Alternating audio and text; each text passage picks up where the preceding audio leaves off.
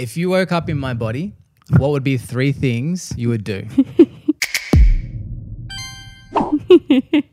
really? Are you in my body? yes. Oh, definitely pounding you Whoa. for sure. Three times before 6 a.m. So that's your three things. You really didn't think so. See, I would go and I would definitely, if I was in your, if I was in your body, the very first thing I would do is go and eat some pancakes. Experience what it feels like for you to eat a pancake, because the joy that you have, I don't understand. Aw. The other thing that I would end up doing was I would sort of I'd want to experience what it's like to be able to do your mini squats.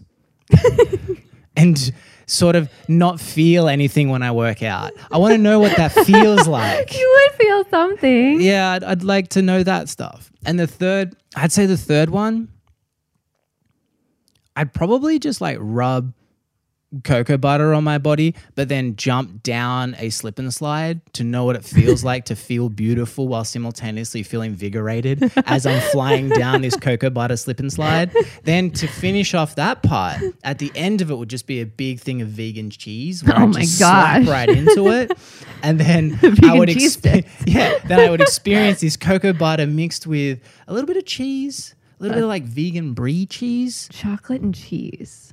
because Ooh. so you know and then that that cheese you're not quite sure what flavor it is you can't quite put your like you can't quite put your finger on it but it leaves a little like aftertaste for you and once you've experienced that vegan cheese brie slash cocoa butter slash not quite sure what that other cheese was Form slide. then i've had a good day